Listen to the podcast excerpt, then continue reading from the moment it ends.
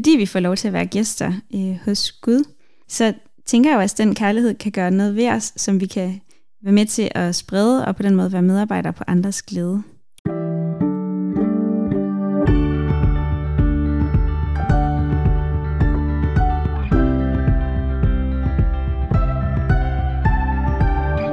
Velkommen til Bible Break, en podcast fra Bibellæseringen, hvor vi læser og diskuterer Bibelen sammen. Jeg hedder Nikolaj, og jeg er vært for podcasten.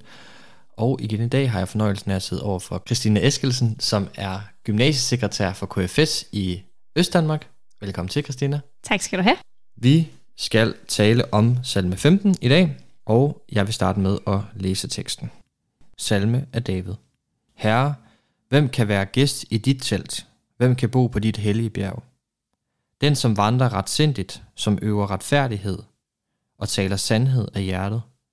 Den, som ikke løber med slader og ikke skader sin næste, og ikke bringer skam over sin nærmeste. Den, som ikke foragter den forkastede og ærer dem, der frygter Herren. Som ikke bryder sin ed, selvom han skader ham selv. Den, som ikke låner penge ud mod renter og ikke lader sig bestikke i sager mod uskyldige. Den, der overholder dette, skal aldrig vakle. Jeg har lyst til at starte med at spørge dig, Christina, øh, i forhold til vers 1, hvor der står, Herre, hvem kan være gæst i dit telt? Hvem kan bo på dit hellige bjerg? Altså, hvem tænker du, David taler om, der kan bo sammen med Gud, og, og hvad betyder det sådan mere konkret at være gæst?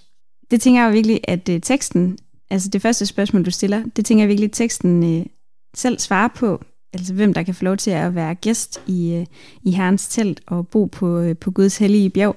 Det er jo den, som øh, ikke løber med sladder, den, som taler sandhed af hjertet, den, som frygter og ærer Gud, den, som ikke skader sin næste og ikke bringer skam over dem, som er omkring, dem, som er ærlige og ikke snyder med penge og ikke bestikker.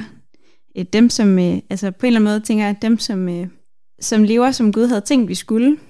Og øh, når jeg jo så siger det, så tænker jeg jo, det kan jeg virkelig godt føle mig, øh, føle mig ramt af, fordi de her ting, øh, dem vil jeg bestemt ikke kunne sætte øh, sådan tjek af ved overhovedet. Og der tænker jeg jo netop, at i dag, at når vi læser det i lyset af i dag, at som vi også har talt om i nogle af de andre salmer, men at tænker jeg virkelig, at man, at man indser, at jamen, jeg formår ikke at øve den her retfærdighed, øh, som øh, jeg formår ikke at leve, som Gud havde tænkt, jeg skulle.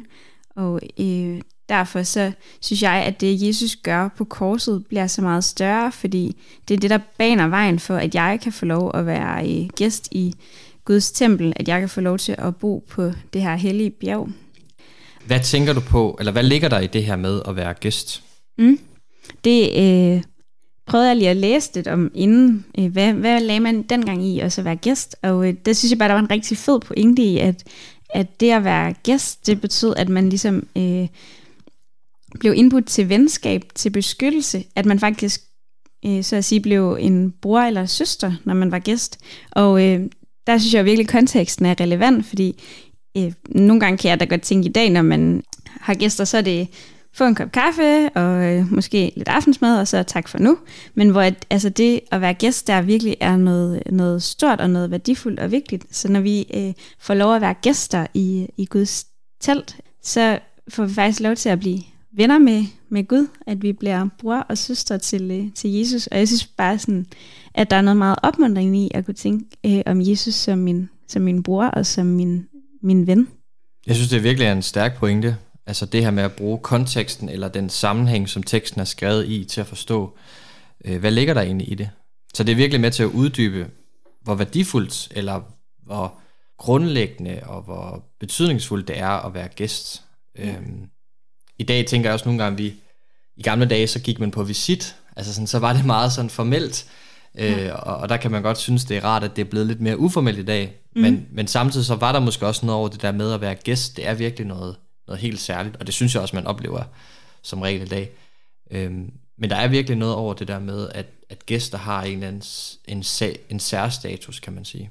Ja, og så tænker jeg jo også, at når man så får lov til at være gæst hos, hos Gud, der jo så også siger, at jamen, de her ting ønsker han faktisk, altså han ønsker ikke, at vi skal sladre om hinanden, eller at vi skal snyde hinanden. Øhm, at når man er gæst hos nogen, altså når jeg er gæst hos nogen, har jeg også lyst til at opføre mig, øh, opføre mig pænt øh, hos dem, eller sådan, fordi man vil gerne, hvis man er hjemme hos nogen, så vil man jo gerne, øh, så har de ligesom nogle, øh, nogle rammer for, hvordan de gerne vil have deres hus, som man gerne sådan, øh, vil forsøge at være gæst i jo. Og det tænker jeg også sådan, når vi så, på trods af, at vi egentlig ikke fortjener det, bliver indbudt som gæster hos Gud, så tænker jeg alligevel også sådan, det, at vi så får lov at være gæster hos Gud, også øh, gør noget ved os, så man måske også altså, mm, får lyst til at, øh, at blive, øh, altså, leve efter de rammer, som, øh, som, han, øh, som han giver os, at, eller i hvert fald kan udfordre sig selv på at leve efter de rammer, øh, og øh, være medarbejder på hans, øh, på hans rige med at øh, have fokus på at tale sandhed, og have fokus på at ære Gud, og ikke bringe skam over sin nærmeste, og ikke skade sin næste. Jeg hørte en på en øh, KFS-lejr på et tidspunkt, der til en bibeltime brugte øh, udtrykket at være medarbejder på andres glæde. Det tænker jeg jo, at fordi vi får lov til at være gæster øh, hos Gud, altså vi får lov til at komme ind under hans beskyttelse og blive hans øh, ven, så tænker jeg jo, at den kærlighed kan gøre noget ved os, som vi kan være med til at sprede, og på den måde være medarbejder på andres glæde. Så du tænker, at Davids lange svar, eller ikke, det er jo ikke langt, men altså de her fire vers, vers 2-5, det handler om, øh, hvordan vi kan være Guds medarbejdere? Ja, altså jeg tænker jo både, at der ligger noget i, at, at man først og fremmest måske indser, at jeg kan ikke selv gøre mig fortjent til at være gæst i, i Herrens tempel. Men samtidig så tænker jeg ikke, at man bare kan så affeje versene efterfølgende med at være sådan, okay, jeg kan ikke gøre mig fortjent til det, så, men Jesus han gør det for mig, så nu kan jeg faktisk være ligeglad med vers 2-5. Jeg tænker tværtimod, at det gør, at man siger, okay, Jesus har faktisk gjort det her for mig, og at det er den måde, Gud han siger, at øh, det er godt at være på over for hinanden, og det på den måde udfordrer os til faktisk at, at kigge på, jamen, hvordan er det, øh, vi kan øve retfærdighed over for hinanden. Det minder mig også lidt om Paulus' brev til romerne i, i den sidste halvdel af kapitel 1, der har Paulus sådan et lastekatalog, ja. hvor han virkelig bare sådan øh, fyrer op for alle de ting, som, øh, som som nogen gør forkert. Øh, og der tænker jeg på en eller anden måde, man måske også godt kunne bruge den her øh, lille, de her fire vers, 2-5, som sådan en øh, tjekke sig selv, eller check yourself, mm. til hvordan man lige øh, opfører sig. Og hvad... Ja, og jeg synes jo på en eller anden måde, at det er meget vildt, at altså, Salmernes bog, jeg ved ikke, hvornår den er skrevet, men den er i hvert fald skrevet for, det kan være, du ved det, Nicolai. Nej, det ved jeg faktisk ikke. Okay. Men den er i hvert fald skrevet for lang tid siden. Altså, at en tekst for så lang tid siden alligevel, tænker jeg bare, er så aktuel. Altså det kunne lige så godt have været i dag, at man øh, sagde, altså lad være med at snyde hinanden, øh, lad være med at skade hinanden, lad være med at sladre om hinanden, øh, lad være med at skade hinanden. At det, det er jo bare lige så aktuelt i dag, ja. Kan man komme til at tage de her fire vers, Davids lastekatalog, hvis vi skal kalde det, ligesom Paulus har sit i, i Romerbrevet 1, øh, kan man tage dem for bogstaveligt. Der står for eksempel i vers 5, den som ikke låner penge ud mod renter og ikke lader sig bestikke i sager mod uskyldige. Altså kan man godt komme til, øh, eller tror du helt, vi skal forstå det så bogstaveligt, at vi ikke må tage renter for penge, vi låner ud? Øh, jeg tænker, at det nok er vigtigt at have fokus på, jamen sådan, altså at det handler om, at man ikke må, øh, må snyde med penge, altså hvor at, at renter i, i dag måske i forhold til sådan banker og sådan noget. Altså der kan man, altså man, jeg tænker, man kan måske tænke i sådan, at man ikke skal prøve at lave øh, kviklån, der kan snyde folk øh, for penge, men at sådan for at banker kan, øh, kan køre rundt, så kan renter jo øh, fungere på en fin måde, men øh, at det handler om ikke at udnytte, øh, udnytte andre mennesker og ikke snyde øh, uskyldige. Så måske tænker, at det rummer en udfordring til, til alle mennesker på alle slags arbejdspladser. For eksempel sådan, hvordan kan jeg faktisk være en, øh, en god og ærlig medarbejder der, hvor jeg er? Hvordan kan jeg indgå øh, i den her virksomhed, firma, organisation, eller hvor man nu arbejder, og så faktisk sådan være med til at, øh, at prise Gud ved at øh, være ærlig øh, og øh, være en god medarbejder. Og selvfølgelig så kommer man jo, øh, så det synes jeg jo også bliver tydeligt i teksten, til at fejle i det. Øhm, og så der må man jo finde friheden i, at jamen, uanset hvor mange fejl jeg laver, så har Jesus taget konsekvensen for alle de her fejl.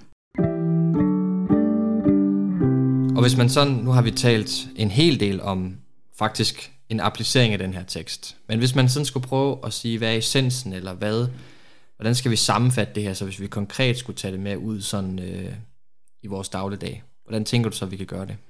Ja, der tænker jeg jo, at det er øh, først og fremmest altså glæden i, at vi får lov til at, øh, at være gæster i, i Guds tempel. Altså at øh, minde sig selv om, at øh, ja, at det betyder, at vi får lov til at blive øh, Jesu bror eller søster, at vi får lov til at have Jesus øh, som vores ven. Og øh, så står der her nederst i vers 5, altså den, der overholder det, skal aldrig øh, vakle. Altså den, der har Gud som Gud i sit liv, øh, skal ikke vakle. Altså de her ting er faktisk de gode ting at gøre. Øh, og der kan man jo godt, øh, tænke at blive ramt og opleve, at man bliver udfordret i ikke at kunne øh, overholde det her, og så på den måde komme, komme til at, at, at vakle. Men at selv når vi vakler, så står Jesus fast for os. Så vi skal blive ved med at kigge på Jesus. Det tænker jeg. I en oplevelse, jeg havde, øh, som jeg bliver mindet om, når jeg læser vers 5, øh, med aldrig og vakle, hvor at øh, jeg skulle læse til eksamener, og jeg var bare øh, virkelig nervøs, og havde en masse ting, jeg sådan kunne gå og bekymre mig om. Og øh, så mens jeg gik og sådan bekymrede mig om de her ting, så øh, kom jeg til at tænke på en, øh, en anden salme, hvor at øh, man synger, at det kun hos Gud min sjæl finder ro, og at øh, hos ham så skal jeg ikke vakle. Og så om aftenen, da jeg skulle læse min, øh, min øh, bibellæserplan fra bibelnøglen af, så det kan få lidt skjult reklame. Eller ikke skjult reklame. Men øh, så øh, den tekst, jeg skulle læse, det var salme 61, hvor at øh, ja, salmen netop starter med, at det kun er hos Gud, der finder, øh, at min sjæl finder ro. Og det tror jeg bare for mig blev en, en virkelig stor påmindelse om, både at Gud han jo kan tale til os i dag gennem Bibelen, men også at det virkelig kun er hos Gud, at øh, vores øh, sjæl kan finde ro, at det kun er hos Gud, at vi ikke vakler.